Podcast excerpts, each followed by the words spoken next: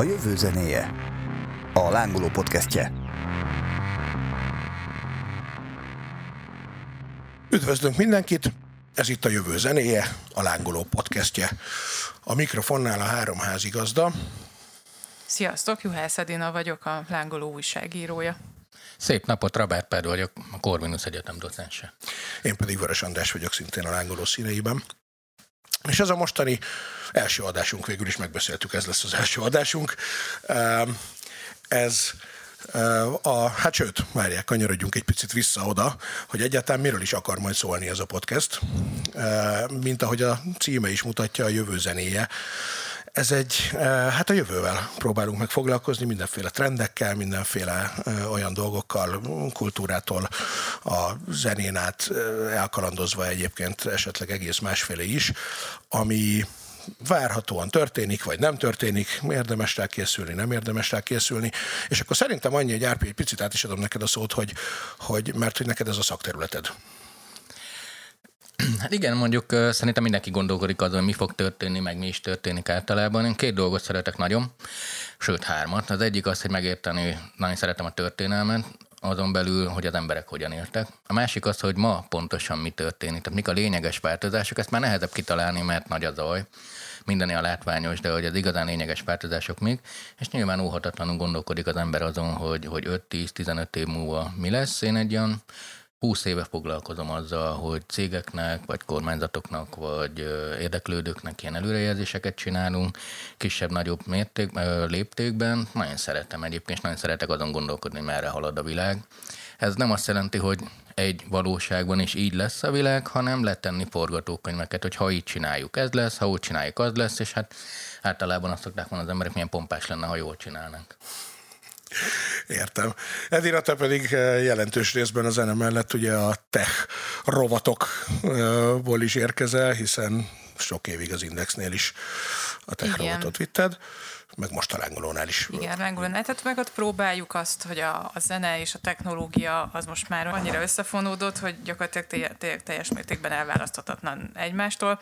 Nem csak azért, mert manapság, ha belegondolsz, mert mindenki a telefonján hallgatja a zenét, vagy a laptopján, és egyre kevesebb az, aki tényleg otthon leül és CD borítókat lapozgat, vagy akár vinil borítókat, hanem egyszerűen tényleg így, így összenőtt a kettő nem csak a, a hang vagy a zene hallgatás területében, hanem gyakorlatilag a koncerteknél, a fesztiváloknál, maga a lemezfelvétel is sokkal inkább, most mindenki otthon akár fel tudja venni a saját lemezét, tehát, hogy igen, kéz a kézben jár. Így van, és hát óriási átalakulások elején és közepén és végén vagyunk, mint egyébként valószínűleg sokszor a történelemben. Bár, hogyha akkor már oda kanyarodunk a mai adásunk témájához, mert azt gondoltuk, hogy első adásnak egy viszonylag népszerű téma ez, hogy lesznek-e még stadionzenekarok, vannak-e még, mi történik, ugye szinte hetente, havonta kijön egy nyilatkozat, leg, legtöbbször Gene Simmons-tól a Kiss-ből, aki folyamatosan panaszkodik ezen, de, de hát ez rengetegszer elhangzik, ugye, hogy a, az igazán nagy giga dinoszaurusz produkciók, azok mind 20-30 éve létező zenekarok, és hogy nincsenek újak. És egy picit megpróbáljuk körüljárni azt, hogy vajon lesznek-e, vagy ha nem lesznek, akkor miért nem lesznek és ennek talán egy, ahogy Árpi is mondta, hogy mindig visszafelé érdemes nézni, tehát a történelemből kiindulni, hogy érdemes talán valami kis történeti áttekintést adni ahhoz, hogy egyáltalán mióta vannak stadionprodukciók. Találtunk ehhez egyébként érdekes cikkeket. Igen, ugye az első, első kérdés az az, hogy egyáltalán mi volt a hangosítás előtt. Amikor Nyilvánvalóan akkor nem voltak még ezek a zenekarok, tehát nem lehet beszélni stadion koncertekről, viszont koncertek akkor is voltak. Ö, első körben ugye a nagyobb ilyen koncerttermekben az építészek voltak azok, akik ezt az egész dolgot megoldották. Úgy építették meg az egész teremnek az akusztikáját, hogy, hogy egyszerűen mindenhonnan lehessen hallani. És így, illetve ugye az is ide tartozik, hogy mivel hogy inkább leginkább komoly zenei koncertek voltak, nyilván egy, egy nagy zenekar, a maga, nem tudom, akár 50-60 tagjával, azért ott nyilván van erő és hang is, szóval az be tudta tölteni a, a koncerttermet. Így van, de hát ezzel együtt is el lehet mondani, hogy annyian tudtak hallgatni egy koncertet, amennyien befértek a Tamás templomba, vagy az adott királyi palotának a megfelelő akusztikájú nagytermébe, ami hát felteszem, hogy a néhány, néhány száztól az ezer emberig lehetett azért talán. Igen, valóban az építészek voltak az első hangosítók, nem is csak épületnél, mert ha visszagondolunk a görög színházakra, ezek az amfiteátrum felépítések is jól vitték a hangon. De szerintem még ennél is pontosabb, hogyha azt tudatosítjuk, hogy, hogy amíg tényleg a technológia formál mindent, és erről nagyon sokat fogunk beszélgetni ebben a blogban, de, de a zene kezdetben közösségi élmény. Akkor tud zenét hallgatni, ha valaki játszik neked zenét, és ott tudod hallgatni. Innen indul az egész. És az, hogy egyáltalán az aszinkron legyen, ez később lesz. Úgyhogy a hangosítás ezért volt érdekes, vagy ezért is, mert azt hallom, amit ugye hallok hangosítás előtt, és csak akkor, ha valaki játszik. És ez nagyon közösségi tette, és nyilván értékesítette azokat az embereket, akik tudtak zenélni, hiszen ők jelentettek egy bulit. Gondoljunk csak bele, hogy csak akkor tudok zenét hallgatni, ha valaki játszik nekem. És uh, szerintem ide vezethető vissza azért az a hál' Istennek meglévő kultusz, ami a zenészeket most is övezi, tehát hogy mégiscsak egy zenész az úgy valahogy egy, egy, egy jó fej, és ez valamiért innen ered. Így van. És aztán a következő lépés technológiailag a, hát az erősítés feltalálása volt, ami még a hangrögzítés nem jelentette. Ugye ennek az első három darab alkotó elem volt, a mikrofon, a hangszóró és a kettőt összekötő erősítő. A mikrofon volt az első, amit feltaláltak. Igen, és ez az egész ugye azért alakult ki, mert hogy valamit ki kellett találni gyakorlatilag a tömegtájékoztatásokra, vagy tömegtájékoztatásra. Ott voltak az ilyen nagyobb helyek, ahol sok ember volt együtt, mint például a vonatállomások, de akár a, a stadionok, a kórházak, és, és valami kellett, amivel az emberek meghallják azt, amit, amit mondanak nekik. Ezért valahogy kellett ez hangosítani a, a dolgokat, és akkor jött képbe a mikrofon. Így van, ezt 1875-ben ö, találták ki, és maga a név is egyébként a mikroszkópból hm, alakult át, tehát a mikroszkóp és a mikrofon. Ez volt az első dolog, ami megszületett, de ugye ehhez még aztán kellettek a hangszórók, amit pedig egy néhány évtizeddel később, valahol a századfordulón ö, fejlesztettek ki és a harmadik az ezt a kettőt összekötő erősítő, ami azt hiszem 1906, hogyha jól olvastam abba a cikkbe, amit majd szerintem egy angol nyelvű tök jó kis cikk, ezt belinkeljük majd a, a valahova, ahova tudjuk. Igen, itt csak hogy tágabb kontextusba tegyük, nekem az egyik kedvenc dátumom 1880. Kb. akkor indultak el azok a folyamatok, amikor az életminőségjavító technológiák elkezdtek terjedni. Beindul a fogyasztói társadalom, mosogatógép, autó, mikrofon, és így tovább. De mi történik mellette? Az történik, az emberiség él egy jó ideje, egyébként nyomorban, és ez az az időszak, ez az elmúlt száz év, amikor így elkezdünk beérkezni a bőség földjére, megvalósítjuk azt, amiről mindig álmodtunk. Olyan luxusban kezdünk élni, megduplázunk, megtriplázunk az élettartamunkat, elkezdenek az emberek a városokba áramlani, és elkezdenek szórakozást keresni. Tehát az, hogy megjelent ez a mikrofonigény, meg irányítás igény, ez azért van, mert az addig vidéki föld, egyre kevesebb ember termel, egyre több embernek kaját, és elkezdenek duzzadni a városok. Most már, hogy az emberek fele városokban lakik, 3,5 milliárd ember, és hamarosan a kétharmada fog. Szóval, hogy ilyen nagy háttértrendek hozzák az igényt, hogy elkezdnek sűrűsödni az emberek, ú, sok ember van egy helyen, akkor őket irányítani kell. Uh-huh. De Így még van. mindig ott tartunk, hogy csak a szöveget tudták felhangosítani, tehát a beszédet. Így van, illetve hát a, a leges-legelső hangosított esemény az 1914 5, karát, 15. 15. 15 decemberében, karácsony este, december 24-én San Franciscóban, ahol százezer embernek hangosították ki a karácsonyi beszédet, és emellett a karácsonyi zenéket. Vagy hát az éneket legalábbis biztosan igen, a, a dalokat. És aztán erre jött a következő, néhány évvel később, szintén talán San Diego-ban, vagy valahol az Egyesült Államokban, ahol egy elnöki beszédet igen, az pedig ember. Woodrow Wilson volt az első olyan amerikai elnök, akinek a beszédét kihangosították. Gondoljunk csak bele, hogy milyen kulturális sok ez. Tényleg nehéz elképzelni, most egy röpke száz évről beszélünk, de hogy az első pillanat, amikor százezer ember egyszerre hallja azt, amit egy ember mond. Nem volt, most ez, nekünk elképzelhetetlen. Hát minden most ugye körülöttünk zingzeng, hogy, hogy, hogy, hogy ennyi ember egyszerre hall, ilyen még nem volt. Így van, és és hát ezek viszont talán ilyen 20 wattos teljesítményű erősítések voltak, tehát hogy a, a, ezt is egyébként mennyire nehéz elképzelni, hogy nem akarok hülyeséget mondani, de hát azért ez egy, egy kis rádió méretű. Hát ezek már ilyen otthoni hangszóró manapság. Igen, lényegében.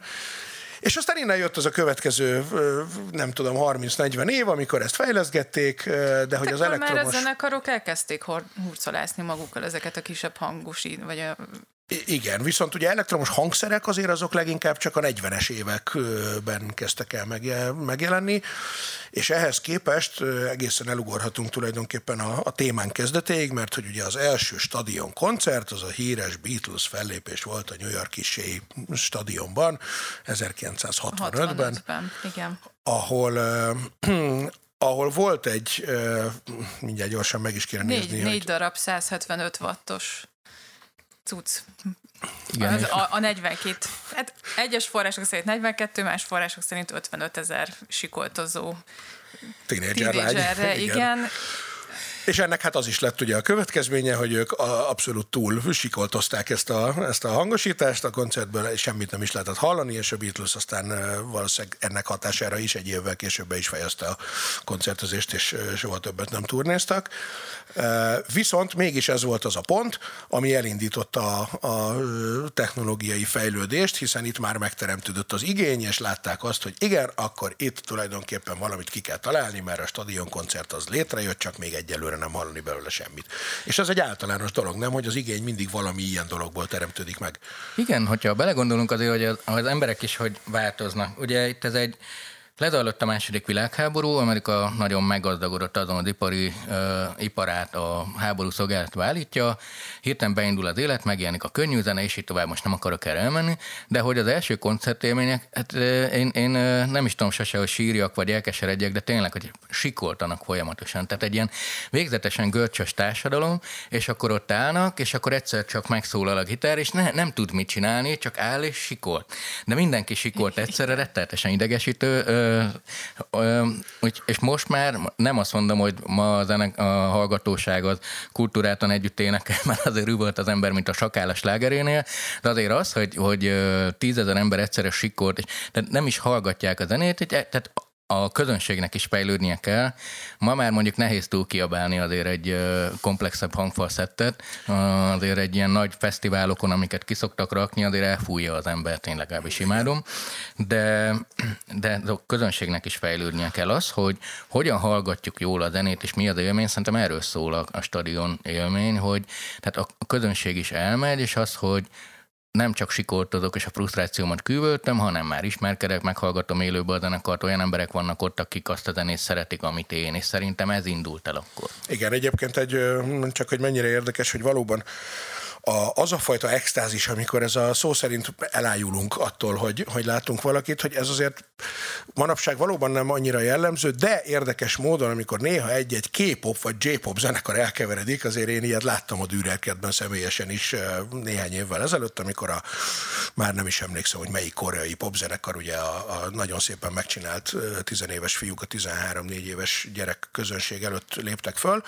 és hogy ott valóban tényleg ez még mindig létezik, hogy 24 24 órával előtte már ott sátoroznak a Dürer kert előtt, vagy az aktuális hely előtt, és hogy a, a végén tényleg, amikor az a egy külön drága jegyel megvehető ö, opció, hogy te utána bemehetsz a terembe a koncert végén, és a srácok kiállnak és pacsiznak veled egyet, és hogy ott így tényleg megtörtént az, hogy kislányok jöttek ki a teremből, és majdnem elájultak, és úgy kellett elkapni egyikük, másikukat, ami, ami hát nyilván egy életkori sajátosság, persze, hogy egy 12-13 éves gyerek még, még nagyon bele tudja ebbe magát élni, de azért valóban olyan élmény, hogy felnőttek, bármekkora nagy sztár, bármekkora színpadon, hogy azért a szó szerinti ájulás közelébe kerüljenek, azt, azt azért ritkán látunk már, vagy, vagy talán soha.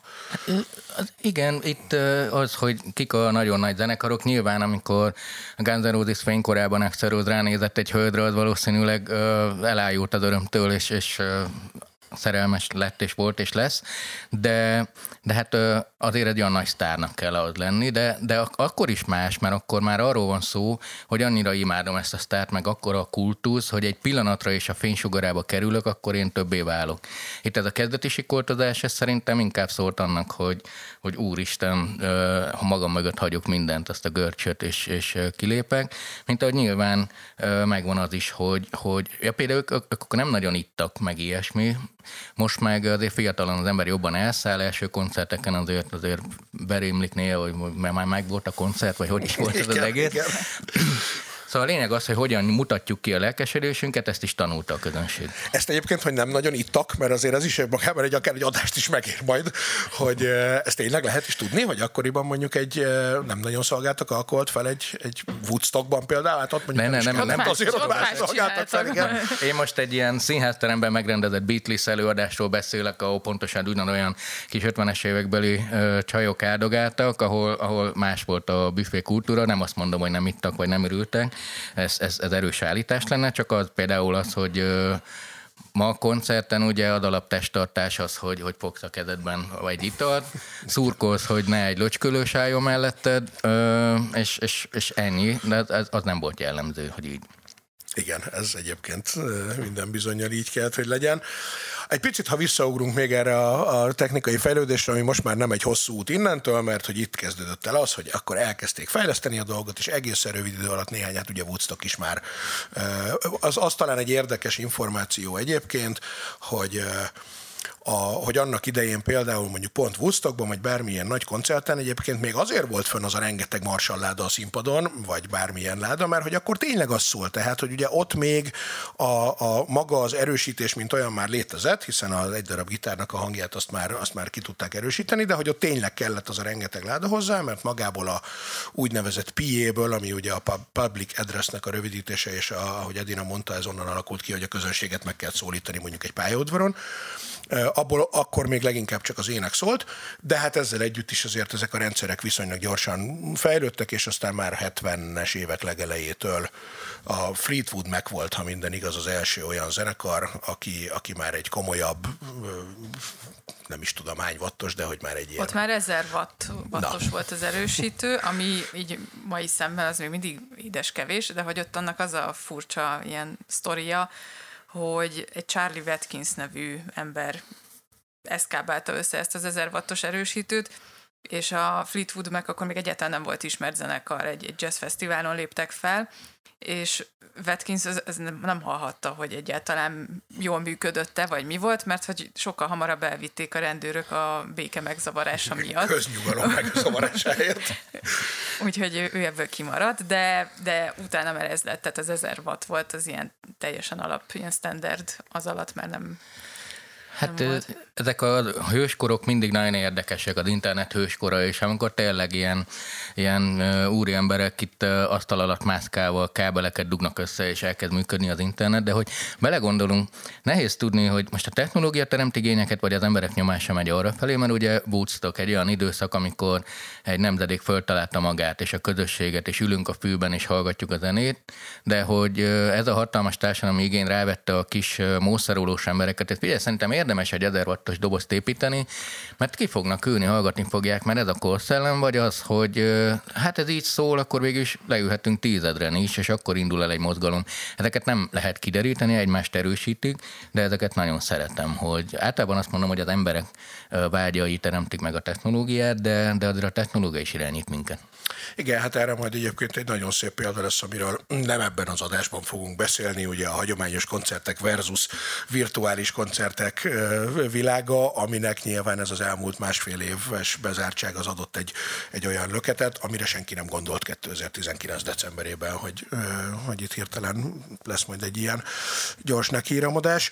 De ez nem a mostani témánk, hanem a mostani témánk még mindig ott tart, hogy a tényleg a legvége viszont ennek a technológiai folyamatnak, hogy aztán 1985 környékén alkották meg ezeket a már azokat a hangszórókat, amik ugye különböző irányba tudják már úgy sugározni a, a különböző frekvenciájú hangtartományú hangokat, hogy, hogy azzal már egy ilyen egész más minőségű megszólalást sikerült elérni, és tulajdonképpen a 90-es évek elejétől fogva nagyjából ezeket a hangrendszereket használják mind a mai napig, tehát hogy a technológiának most már nyilván nincsen korlátja, vagy nincs technológiai korlátja annak, hogy bármekkora tömeget lehessen mozgósítani. Ugye még egy utolsó ilyen kis közbevetés, hogy a, az is egy érdekes dolog, nagyobb fesztiválokon meg lehet figyelni, már a Sziget nagy színpadnál is van ez az úgynevezett delay line, ami pont azért van, mert hogy a hang az lassabban terjed, mint a fény, és hogy ha már mondjuk a Szigeten a keverőpult mögött állná már még egyszer annyival, mint amennyi a keverőpult, akkor már az az érdekes jelenség lenne, hogy, hogy amit látsz, ahhoz képest a hang azért már egy tized másodpercet csúszik, tehát látod, hogy megüti a dobos, de az pont egy tized másodperccel később ér hozzád, ami roppant zavaró, és ugye ezért találták azt azt ki, hogy, hogy ezek az úgynevezett késleltető vonalak, tehát hogy nem tudom, 100 méterenként vagy x méterenként van egy újabb hangszóró rendszer, és akkor te már azt hallod, hogyha hátrébb állsz. És hát ezzel tulajdonképpen el lehet mondani, hogy, hogy egyrészt akármekkora tömegnek lehetne koncertezni, másrészt meg aztán a neten keresztül, meg aztán pláne. Na de itt jön akkor viszont a tulajdonképpeni téma, hogy ettől függetlenül vajon miért van az, hogy, hogy joggal paraszkodik a Gene Simmons, hogy dehogy nem születnek stadionzenekarok az utóbbi húsz évben. Igen, ehhez még szerintem visszaléphetünk annyit, hogy ugye egy idő után kiderült, hogy ez nem elég, hogy valaki jól szól, és akkor indultak el ezek a különböző speciális effektek, hogy megjelentek a pirotechnika, a fények a, a koncerteken, a, a lézerek, és hogy tulajdonképpen ezzel lettek a, a stadionzenekarok egyre nagyobbak, hogy ki tudott, hát most, hogyha megnézel egy Iron Maiden koncertet, az gyakorlatilag az olyan, mint hogyha egy, nem tudom, egy színházi előadást, vagy egy ilyen... Pláne egy rammstein Igen. Igen. Tehát ott mindenki, felgyújtanak mindenkit. Tehát, hogy ez, ez tényleg egy, egy olyan, olyan szintű, ahol már nem csak az a, az a lényeg, hogy hogy szól, nyilván az is lényeg, de hogy mellette pluszban egy olyan élményt kapsz, ami, ami tényleg eleve kivitelezhetetlen egy, egy kisebb klubban, de tehát muszáj, hogy egy stadionban legyen, de, de ezen túl is így tovább mutat, vagy tehát egy igazi jó stadion zenekarnak szükséges, hogy legyenek ilyen speciális effektjei is. Igen, ez valóban így van. Szerintem azt, hogy a választ megtalálják erre a kérdésre, újabbat kérdeznénk, ugye, hogy mi egy koncertnek a célja. Az első az, hogy összehozzon tömegeket. Létrejöjjön egy szubkultúra, mindenki látja, hogy ú, ezek pont olyanok, mint én, és mind jó fejek vagyunk és akkor megjelenik a, a látványvilág, amit mondtál most az előbb, és én például nagyon szeretem az elektronikus dalzenéket, amik igazából főleg színpadi sók, mert ezek teljesen elektronikus zene, nem is imitálják azt, hogy ilyen végtelenül, ezért megnyomnak egy gombot szól, jó, mindig van egy-egy ö, dobos vagy egy szint, és aki eszméletlenül dobálja magát, de alapvetően ilyen sókat nyomnak, mert, mert miért megyek el? Elvileg meghallgathatom most már otthon, hiszen megjelentek a, a, a magnókazettáktól kezdve minden, amit el otthon hallgathatom. Jesszum Pepi, mikor volt magnókazetta a kezemen utoljára, szóval de azért megyek el, hogy megnézem a sztáromat, vagy azért, hogy kapok valami extrát. És az elején, amikor a nagy stadion koncertek indultak, nem kellettek ezek az extrák, hanem a közösség kellett. Megjelentek az extrák és a sók, és tényleg jók pirotechnika, arcfestések, még a KISZ milyen nagy szám volt. Ezért most azóta már jó néhány zenekar, már kevés zenekarnak látjuk az arcát, mindenki el van festve, meg zombi, meg minden tök cukik, ö, hanem most miért megyek el koncertre, és szerintem az egyik oka az, hogy, hogy erre a választra már nem az erre a kérdésre már nem ad a válasz, hogy a nagy tömeg miatt megyek el. Igen, annyi van, hogy, hogy szerintem azt érdemes megint csak megnézni, hogy különben egyébként ez az állítás mennyire igaz, hogy nincsenek stadion zenekarok, erre, erre nyilván vannak nagyon szép statisztikák, hogy az elmúlt évtizedből, illetve az elmúlt 20 meg 30 évből mik voltak a legnagyobb bevételű turnék, és hát ez azért nagyjából valóban azt mutatja. Igen, viszont itt azért azt meg kell hagyni, hogy a statisztikákban, ugye nyilván nem tudja követni a, az inflációt, de nagyon érdekes azt látni, hogy a top 20 legnagyobb ilyen turné között az első az Ed Sheeran, aki gyakorlatilag tényleg ott áll a színpadon, még csak zenekar sincs mögötte, igazániból nem történik semmi, és hogy ő 2017 és 2019 között 255 ilyen turné, vagy hát igen, 255 turné állomással csinált koncerteket, és itt iszonyú sok ö, pénz, pénzt keresett. Igen, viszont ugye a top 20-ban ő és Taylor Swift a, a, a másik, tehát ők ketten vannak. Igen, most megpróbálom kikeresni, hogy egészen pontosan mennyit ö, keresett. A, igen, ez nyilván Koncertenként ez is átlagosan 3,04 millió dollárt. Igen, hát az nem kevés pénz, de hogyha nem is ezt az aspektusát nézzük, hanem azt, hogy ugye a, a tényleg a produkció története meg a mérete, akkor azért tényleg azt látjuk, hogy a 20-ban két ilyen van, az összes többi Rolling Stones, U2, ACDC, Metallica, tehát akikre tippelnénk is nyilvánvalóan. És hát az is egy kérdés, bár erre most nem tudunk válaszolni, hogy mondjuk Ed Sheeran vagy Taylor Swift valóban stadion produkciónak mondhatók-e abban az értelemben, hogy ezt ugyanúgy 15 meg 20 év múlva is akarják-e majd meg tudják-e megcsinálni, vagy ne adj Isten, ez is egy olyan dolog, mint hogy a Gangnam Style előadója, ugye lehet, hogy 2000, nem tudom, 10, mikor volt 7-ben, 8-ban, 6-ban, akármikor az, az adott pillanatban tudott volna csinálni stadion turnét, de aztán most már valószínűleg nem tudna.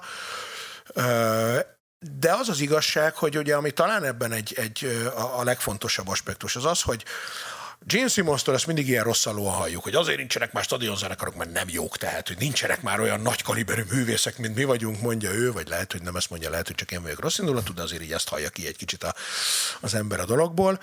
Valójában meg, meg valószínűleg nem ez a helyzet, ugye? Tehát nem ezért nincsen, ha nincsen, és, és nem ezért van egyre kevesebb, vagy nem lesz egy se egy idő után társadalom változott meg, meg a technológia és a korszellem. A társadalom nagyon szegmentálódott, a zene is eléggé szétszakadt, máshogy is fogyasztjuk a zenét, és most nem is csak arra gondolok, hogy otthon hallgatjuk, hanem tehát az a, ezek az éllovasok, akik, akik, akik igazából olyan értemben forradalmárok voltak, hogy túlnőttek a zenén, mondjuk egy Guns turné, vagy egy, tehát egy életérzés kifejezése, azok akkor is nagy események voltak. Azok mellett dübörögtek ugyanúgy a kizzenekarok, a, az élet. Uh, ahhoz, hogy egy ilyen nagy zenekar kinőjön, amíg kell ezer kizzenekar, aki hasonló módon játszik, és azok közül szépen kiemelődik egy valaki, aki pont elkap valamit. Biztos majd arról is fogunk beszélni, mert tudom, hogy nagyon sok témánk van, miért emelkedik ki valaki, és miért nem. De ez, hogy most ilyen nagy produkcióval járni a világot, ahhoz most már az látszik, hogy ilyen két egyrészt a nosztalgiát lehet elkapni. Nálunk Európában, vagy így Kelet-Európában még az is működik, hogy ugye akit annó nem láthattam, most azért meg tudom nézni. Igaz, hogy már köhög meg lélegeztetőgépen van, de azért a közelében voltam. Én is vártam három órát a Guns amikor szegény nem volt annyira jó. A lényeg az, hogy hogy például egy ilyen egy koncert, az nagyon nem mint egy ki a célcsoport. Vannak olyan koncertre akik ezek az évi egy koncertesek, vagy két évi egy koncertesek. Egy nagy dologra mennek el, mert ő azt vagy nagyon szeretik, vagy a gyerekkorában, vagy most. Egyszer megy el egy koncertre, neki egy ultrasót kell nyomni. Vannak a kiégett arcú veteránok, minden hétvégén koncertre megyek, sok zenekart hallgatok, ott nem fog kiadni zeneileg, meg érzelmileg egy nagy koncertbe valamit, hanem egy színesebb zenei világot szeretnék. És szerintem ez az kéne jóval jobban dübörög most. A sok kicsi, izgalmas világ, mint, a, mint ezek az egy nagy ütés. Így van, és hát amit mondtál te is, hogy, hogy ráadásul ehhez az egészhez kellett azért egy iparág, ami, ami ezeket a nagy produkciókat feldobta és kitermelte, és ez, ez a zeneiparnak ugye egyértelműen nem a koncertszervező részlege, hanem a lemezipar volt az az iparág, ami azt az extra profitot megtermelte, ami által lehetségessé vált az, hogy a produkciók egyáltalán tudjanak ilyen összegeket költeni hangosításra, pirotechnikára, mindenre, és itt lehet visszautalni arra, hogy milyen érdekes az, hogy, a, a, hogy egészen a 90-es évekig, de lehet, hogy még egy kicsit tovább is, de azért talán a 90-es éveket mondanám, hogy a turnézás önmagában nem volt egy bevételi forrás, nem volt érdekes az, hogy abból mennyit keresnek, az gyakorlatilag szinte csak promóciós célokat szolgált, és ezt, ezt ha máshonnan, nem onnan is lehet tudni, hogy például a Duff McKagan is írja a könyvében, ha már ugye állandóan Guns hogy a, az ő Appetite turnéjukon 90-ben még simán az volt, hogy a végén veszteségesre hozták ki a turnét, az ilyen apróságok miatt, hogy az Exo késett négy órát a New Yorki koncertről, viszont óránként 150 ezer dollár volt a ködbér, amit a szakszervezet kikötött a színpadi munkások miatt, meg hogy igazából ők is nem is számolták, hogy akkor ilyen magánrepülőgép, meg olyan lakosztály, meg kidobjuk a tévét az ablakon, és nem tudom, és hogy nem is számított, mert amikor megkapták a fejenkénti 1 millió dollár előleget a lemezre, és maga a lemez közeladás az olyan extra profitot termelt, hogy tényleg nem volt érdekes. Persze ennyire azért valószínűleg nem voltak pazarlóak a produkciók nagy része, ez az extrém példa. De hogy ehhez ez kellett. Aztán utána szépen az első dolog, ami megszűnt, az ez az extra profitot termelő lemezipar, ami szintén egy technológiai váltás, hiszen, hiszen a, a, ott is a, az első lépés az az volt, hogy a hangrőzítés technikája létrejött, és azáltal, ahogy ezt már mondtátok mind a ketten is, el tudott jutni egy csomó olyan emberhez is a zene, aki nem volt ott. Igen, és uh, most nem akarok a okoskodó tanár lenni, de a tanárokkal azért nem jó beszélgetni, mert minden másfél órában mondanak el, erre vagyunk szocializálva. De... Ezért a, vagy itt. de a, az e-business hallgatóimnak szoktam mesélni történetet, ugye ez az információ árával az interneten hogy terjed. Régen volt az Encyclopedia Britannica, 150 évig egy tök klassz üzleti modell volt, hogy eladjuk a tudást. Megvették az emberek a könyveket, ugye méterre vették, kirakták, én okos vagyok, tudjuk, hogy méterre vették, mert évente egyszer kerestek benne. Ez az Encyclopedia Britannica saját adatai, és, és ez úgy ment is. Milyen jó kis modell volt, abból mindent meg lehetett találni. Az egyik kedvenc részem a jó barátokból, amikor Joey-nak egy kötetet eladnak, és akkor csak azokat a szavakat tanulja meg, az egy jó rész volt. Jön szépen a, a Microsoft, és azt mondja, hogy hát itt van nekünk ez a számítógép cucc, ezt vegyétek meg. És nem azt mondják, hogy mi ez a számítógép, ez, ez tök hülyeség, van a tévé, azt imádjuk, eznek foglalja a helyet. És mondta, hogy jó, jó, de adok hozzá egy ilyen CD-t, ami rajta van a világ összes tudása, és olcsóbb, mint az Encyclopedia Britannica, és még hozzá lesz egy számítógéped, és amint tudsz pingpongozni. Ú, tök szuper, megvették az emberek, zsúgy, Encyclopedia Britannica bevétele elkezd zuhanni, Microsoft elkezd gazdagodni, jön a Wikipédia, suty, ez a Microsoft karta enciklopédia kikerül a kukába, mert a Wikipédián minden megvan. Információ, nem tudsz pénzt kérni. És ugyanez, hogy a zenéért sem tudsz már lassan pénzt kérni, és akkor az, hogy a turnéval nem tudsz keresni. Bár azért valljuk be az érzelmi hatást, tehát hogy ö, azért egy zenésznek az az érzés, hogy kiállsz, és néznek, és te énekelsz nekik, az, az, az a lényege. Persze. Egyébként a turnékkal azért még tudsz keresni, tehát, hogy az pont az előző felsőlésből is látszott, viszont már a turné az egy elsődleges bevételi forrásá vált. Ez változik meg most egyébként valószínűleg nagyon hamar a következő egy-két évben, de, a, de maga az átalakulás az úgy nézett ki, hogy, a, hogy e, mondjuk a 90-es évek közepéig a lemezeladás termelte a pénzt, a turnéhez szépen felzárkózott, mert azért egy idő után nyilván rájöttek a zeneipari szakemberek, hogy azért ha lehet mondjuk egy millió dollárt termelni egy stadion koncerten, akkor az kár elkölteni luxus szállodákra, és nem tudom, meg ködbérre. És aztán utána szépen a lemezeladás, ugye a hangkordozó eladás az visszaesett, lényegében megszűnt, és jött mellé a turné, aztán, hogy majd most ez hova fog átalakulni, az egy következő kérdés, de szerintem annyiból érdemes megint visszakanyarodni még ehhez a lemezipar dologhoz, hogy maga az a metódus, ami ezeket a sztárokat kitermelte és világszerte ismerté tette, az is szintén a lemeziparnak volt köszönhető. Igen, illetve az, hogy teljesen megváltoztak azzal a, a zenehallgatási szokások, hogy megszűnt a CD. Ugye alapvetően eddig az volt, hogy vett valaki CD-t, vinillemezt, kazettát, tök mindegy, leült, meghallgatta. Főleg egy kazettánál volt nehezebb, hogy áttekerni a következő számra, az nyilván ez egy kicsit ilyen nehezebb dolog volt, CD-n már lehetett léptetni, de hogy most meg nem ez van. Megjelentek ugye a streaming szolgáltatók, és mindenki elkezdett csak dalokat hallgatni. És mostan, vagy mostanra tartunk már nagyjából ott, így a zeneipari szakemberek szerint, hogy az embereket már egyáltalán nem érdekli az, hogy lemez, egyáltalán nem érdekli az, hogy ki az előadó, csak az érdekli őket, hogy az a dal az most neki tetszik, vagy nem. Igen, itt azt gyorsan tegyük hozzá, hogy most egyébként jogosan felháborodó hallgatók kedvéért, hogy az emberek az persze nem azt jelenti, hogy százból száz ember, hanem mondjuk azt, hogy százból hetven, de az már pont elég kritikus tömeg ahhoz, hogy, a, hogy a, a, az igény kielégítés szempontjából ugye a világ arra felé menjen, ami az ő igényei, ami nem jelenti azt, hogy nem marad meg nekünk, akik mondjuk lemezeket szeretünk hallgatni, ugyanúgy egy, egy Jó, de szűkebb... aki lemez szeret, ha, lemezeket szeret hallgatni, ő meg is veszi a lemezeket. Persze, persze, persze, csak hogy ugye ilyenkor mindig szok szokott jönni ez a felháborodás, hogy, hogy de én nem is ilyen vagyok, persze, hát nyilván nem azt gondolja senki, hogy mindenki ilyen, csak... Igen, azt látni kell, hogy igen, annó nem a koncertekkel kerestek pénzt, ahogy mondtad, és ez az előbbi példát mondtam az információra, pont azt mondja, hogy lassan már csak a koncertekkel fogsz tudni, mert csak a zenéért nem, és hogy mennyire meghatározza a technológia a zenefogyasztás, ez jó példa, mert ugye ami kadetta volt, gyakorlatilag az volt egy albumépítési stratégia, hogy talán a B oldal egy volt a sláger, mert akkor az A oldalt véghallgatja a kis nyambadék, és akkor a B1-et, tombol egy nagyot, és akkor izé, megforgattuk a levegőben. Most meg dalokat akar, és, és tény, hogy, hogy itt, itt, itt Itt az történik, ugye nagyon sokan vagyunk, és a, a tömegek hozzák a pénzt. Most a sűrű fillére kell menni. És nyilván most is van egy csomó mert aki kedvenc zenekarát hallgatja, aki egy albumot az elejétől a végéig hallgatja, de most nekem azt tetszik egyrészt az a trend, hogy a technológia kezd elbújni.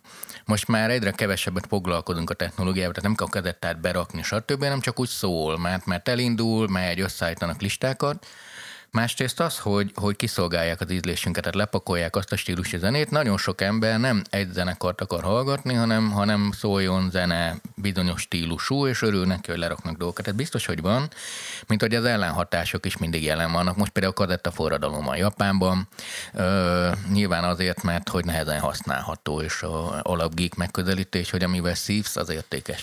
Igen, csak ugye az a különbség talán, hogy az már nem az információ hordozójaként terjed ez a dolog, hanem, hanem egy kegytárgyként. Igen, meg hogy ö, építsünk fel egy falat, tehát a mi és ők tudat, hogy neki nincs, nekem van, tehát mi egy, egybe tartozunk.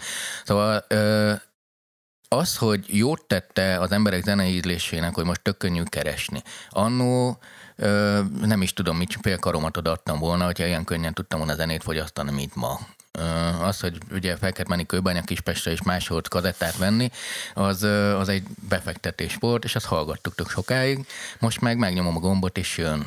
Viszont a zenészeknek, hogy ez mennyire jó, azt uh, arról is fogunk beszélni, de hogy most visszatérve a nagy klub, uh, a nagy uh, stadion koncertekhez, ez a töredezettség ez a, a zenei kultúrákban is megjelenik. Tehát most már az, hogy egy zenekarnak több millió hallgatója legyen, aki hajlandó elmenni egy koncertre, az, az, az most már nincs. Húzamosabb ideig pláne hiszen ugye hogy keletkeztek ezek a stadionzenekarok, a, a klasszikus példával élve, ugye a, a tésztaszűrő az egyik oldalon, ami most van, tehát hogy képzeljük el, hogy fölül van egy, nem tudom, egy ballonban víz, azt elkezdett kiereszteni, aláraksz régen egy nokedli szaggatót mondjuk, ami van tíz lyuk, és az egységnyi mennyiségű információ, a zene, az azon a tíz lyukon át, tehát magyarul tíz darab zenekar tudott nagyját tenni, hiszen arra volt infrastruktúrája a kiadóknak, annyi, annyi lemezt lehetett egy évben kiadni, annyit tudtál fizikailag szétterjeszteni a világon, vagy mondjuk egy Egyesült Államok méretű országban, annyira volt kapacitása az embernek, hogy a, a hallgatónak, hogy elmenjen, megvegye, hazavigye, megismerje, nem tudom, és ehhez képest most meg egy ilyen kis luku szűrő van, hogy ugyanannyi mennyiségű zene áramlik át, csak nincs a, a, a kapuőr, aki megfogja, ugye a kiadó, meg a zenei újság, meg az bármilyen információ továbbító egység, hiszen mindegyik mindegyik ott van egyszerre, és hogy valószínűleg az egésznek az összértéke az nem kevesebb, meg az össztermelt, nem tudom, információ és zene, csak hát most így, ami régen tíz darab nagy volt, az most ezer kicsi. Igen, és hát megint az üzleti modellhez visz vissza, mert mi éri meg egy, egy nagy kapuőrnek az, hogy legyen egy nagyon sokat termelő, produktuma, terméke, vagy ezer kevesebbet termelő terméke, akkor az érte meg, hogy egy sokat termelő, mert olyan világ volt. De ma már sokkal rugalmasabbak vagyunk, intelligensebb technológiákkal, stb. Most már tudunk ezer kicsit mozgatni, ez a long tail hatás a közgazdaságtanban, és sőt, most már többet keresünk, a sok kicsit mozgatunk, mindenkinek kicsit keresve, mint az egy nagyon. Úgyhogy azok, amik csak zenei hatásnak tűnnek, nagyon sokszor társadalmi vagy gazdasági modellek miatt változnak meg. Így van, így van. Tehát én is ugyanezt próbálom ebből kiolvasni, hogy hogy a stadion produkciók nem léte, vagy az elmúlt 20-30 évben nem, nem lett már annyi, vagy az elmúlt 10-ben pontosabban, az egyébként egy tök természetes folyamat, és biztosan nem a tehetség hiányának köszönhető ez. És hát ez ugye azért valószínűleg azt vetíti előre, hogy ebben nem is nagyon érdemes már reménykedni. De azért közben meg mégis kell, hogy legyen valami stadion szórakoztatási forma még a, a következő években, nem? Tehát, hogy azért valami meg mégis. Hiszen mondjuk a zenei fesztiválokon meg mégis azt látni, hogy ott meg soha nem látott mennyiségű ember gyűlik össze. Igen, viszont az egy nagyon érdekes trend, hogy kevesebb a zenekar, és több a, a, az egyéni előadó.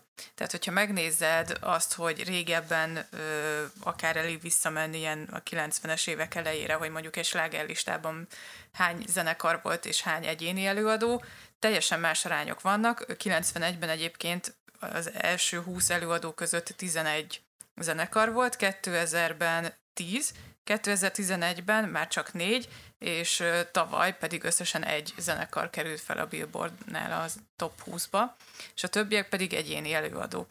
És azért egy stadionkoncert, oké, okay, tehát nyilván az egyénél most egy Beyoncé koncert, vagy nem tudom, akár egy dualipa biztos, hogy lehetnek jók, de azért mégis ott az volt, hogy a, a zenekar, aki, aki kiáll, akik ott vannak négyen, uralják a színpadot, az teljesen más, mint a, az egy darab énekes nő, vagy Igen. énekes, bár nyilván Madonna az mindenben kivétel, de hogy, hogy ő ott így elugrálgat a táncosokkal, az, az egy teljesen másfajta szórakozás, mint amikor a, a, a zenekar ott van.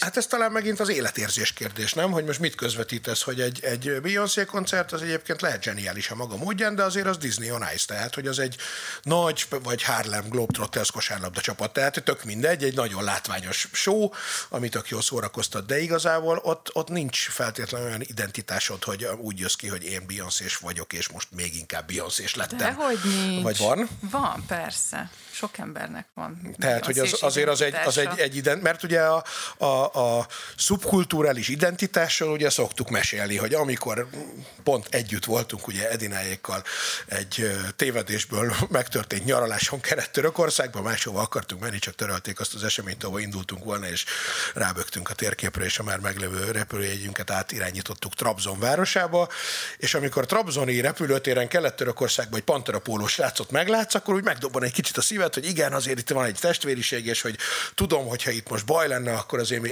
először biztos egymáshoz szaladnánk, mert hogy segítenénk egymáson, mint rocker testvérek.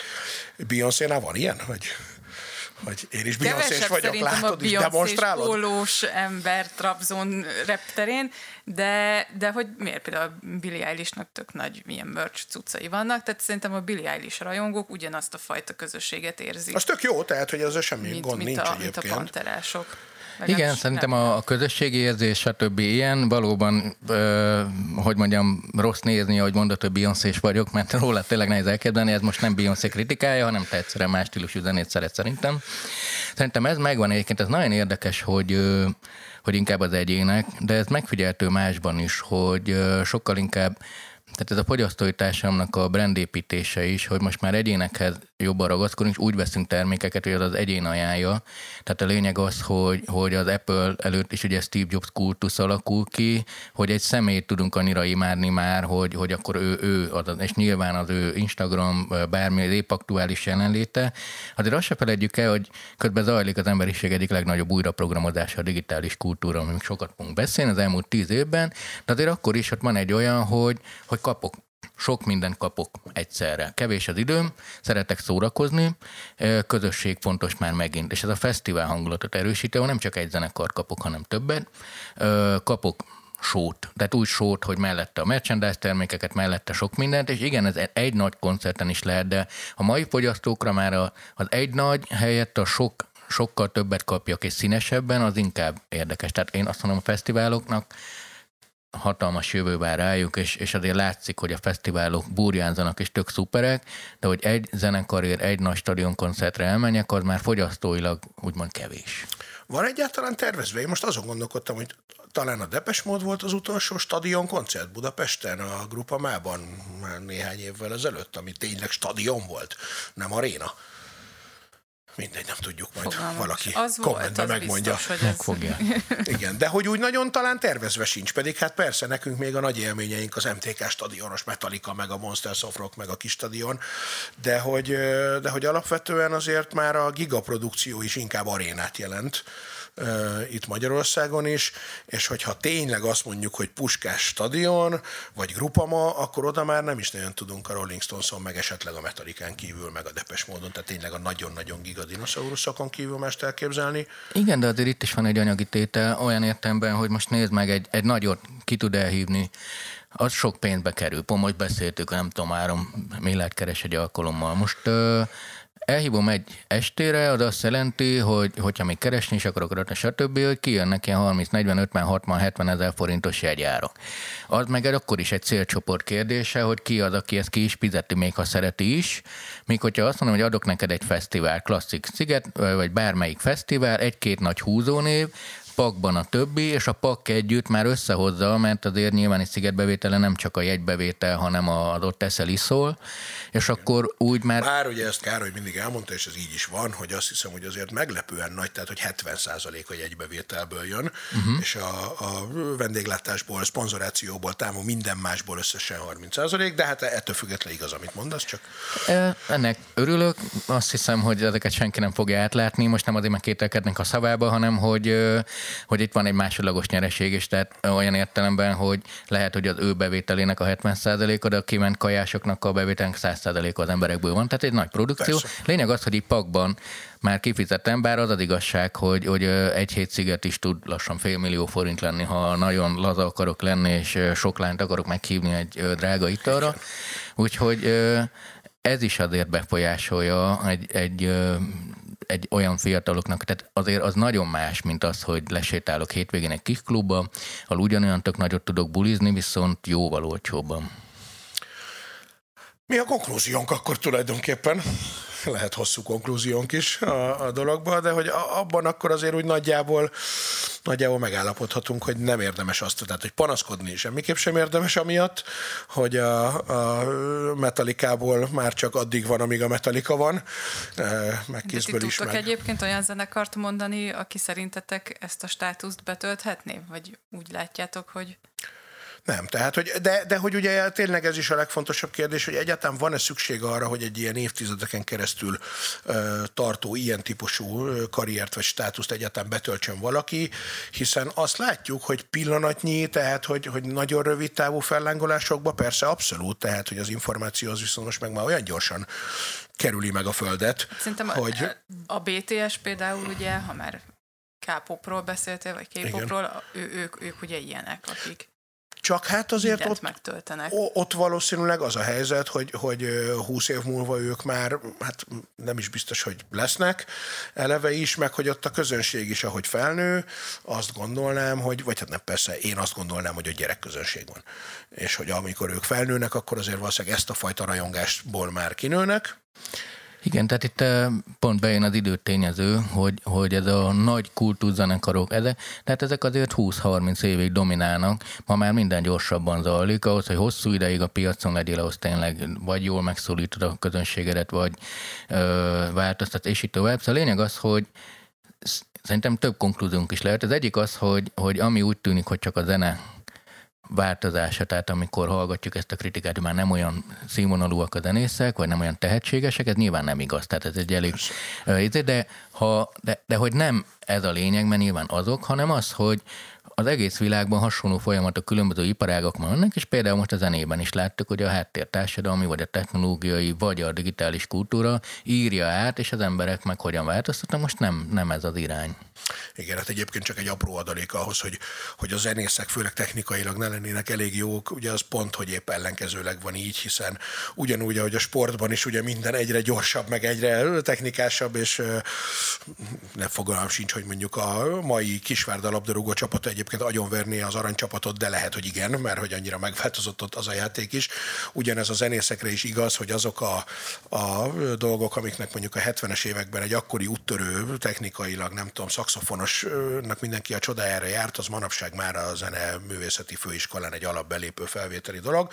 Nem mintha persze ezen múlna, nyilvánvalóan. A sztárképződés az biztos, hogy egyáltalán nem múlik ezen, még a zene minősége sem múlik ezen feltétlenül, de hát azért pont ez a technológia, meg a, meg a technikai tudás teszi azt lehetővé, hogy manapság egyébként valóban tudsz a, az ukrán kisfaluból is olyan minőségű produkciót előrántani, amilyet egyébként korábban csak a legnagyobb amerikai stúdiókba. Tehát ezzel biztosan nincsen baj hanem itt inkább tényleg az a kérdés, hogy a mögöttes tényleg a társadalmi változások, meg hogy egyáltalán van-e arra szükség, hogy legyenek tényleg ilyenek, vagy pedig elég az, hogyha, hogyha minden évben jön valaki, vagy minden két évben jön valaki, aki éppen betölti ezt a szerepet. Én ezt ketté választanám. Stadion koncertek lesznek, mert nyilván mindenkinek igénye van arra, még a jelenlegi helyzetben is, hogy sokan legyenek egy helyen, és ugyanazt az élményt átéljék. Viszont stadion zenekarok, azok nem biztos, hogy lesznek, akik tényleg hosszú, hosszú távon, mint mondjuk nem tudom, tényleg egy Rolling Stones, aki, aki azt lehet mondani, hogy nem tudom hány, tizen éve óta, igen. Ö, stadionzenekarként tényleg bárhova elmehet, és bármit, bármit megtölt. Ilyen nem biztos, hogy lesz. Viszont stadionkoncertek szerintem továbbra is lesznek. Illetve másik kérdés az, hogy, hogy hogyan lesznek. Ugye pont most hétvégén voltam olyan koncerten otthon, hogy, hogy egy millióan voltunk még, és egyébként tök jó élmény volt annak ellenére, hogy egyik fellépőt sem szeretem, de hogy, de hogy teljesen átalakul valószínűleg ez a, ez a világ, viszont ez már egy következő így témánk van, lesz. Így van. A mairól talán még annyit konklúziónak elmondhatunk, amiről szintén sokat fogunk még beszélni, hogy az élőben játszott zene viszont szépen lassan visszatér oda, ahova való, a piac térre, az agórára, és ha nem is feltétlenül csak annyi ember fogja élvezni, amennyi akusztikusan is hallaná, de hogy eh, szerintem valahol ez egy tök jó dolog egyébként. Szerintem is, mert imádok koncertekre járni, úgyhogy eh, várom, hogy visszadübörögjön a délen. Az a, ez a csak hogy egy gerjesszem a hangulatot, és szerintem stadionkoncertek nem lesznek, hogyha ez alatt azt értetted, hogy, hogy ilyen klasszikus egyzenekaros nagy fesztiválok szerintem erősödni fognak, de, de ami látszik, és ami nagyon tetszik nekem valóban ezek a mondjuk úgy a kis zenekaroknak a virágzása mindenhol, hogy, hogy könnyebb közé tenni magad, megosztani magad, szerepelni, felszíre kerülni, és ez szerintem nagyon jót tesz ez a élő zenei világ. Így van, és hát Igen. hát arról, ha, bocsánat. Nem, vagy abszolút egyetértek, hogy ez nagyon jó, hogy ki tudnak tűnni emberek, és nem egy, mm. úgy tudnak kitűnni, hogy egy kiadó nyomja őket, hanem, hanem egyszerűen úgy, hogy kreatívak és jók. És hát arról nem beszélve, hogy mi aztán szintén majd lehet egy különleges témája, hogy egyébként ekkora gigasztárnak lenni már valószínűleg nekik sem jó, hiszen milyen szörnyű érzés lehet az, hogy te tudod, hogy a Földnek nagyon-nagyon kevés olyan pontja van, talán az amazóniai őserdők egyike, ahova te testőr nélkül is kimehetsz, és lesétálhatsz a sarki éjjel-nappaliba egy fél literes ásványvízért, anélkül, hogy azonnal meg akarnának rohanni, vagy el akarnának rabolni, vagy legalább csak néznének, hogyha semmi más, mert az is egy elég szörnyű dolog. Hát nekem ez egy feldolgozható problémának hangzik, de rendben. De majd egyszer megbeszéljük. Vannak jó történetek erről is, de azt nem ma fogjuk megbeszélni, mert az első adásunk akkor ezzel nagyjából véget Igen. is ért. Köszönjük szépen Köszönjük. a figyelmet. Sziasztok. Sziasztok. Sziasztok. Ez volt a jövő zenéje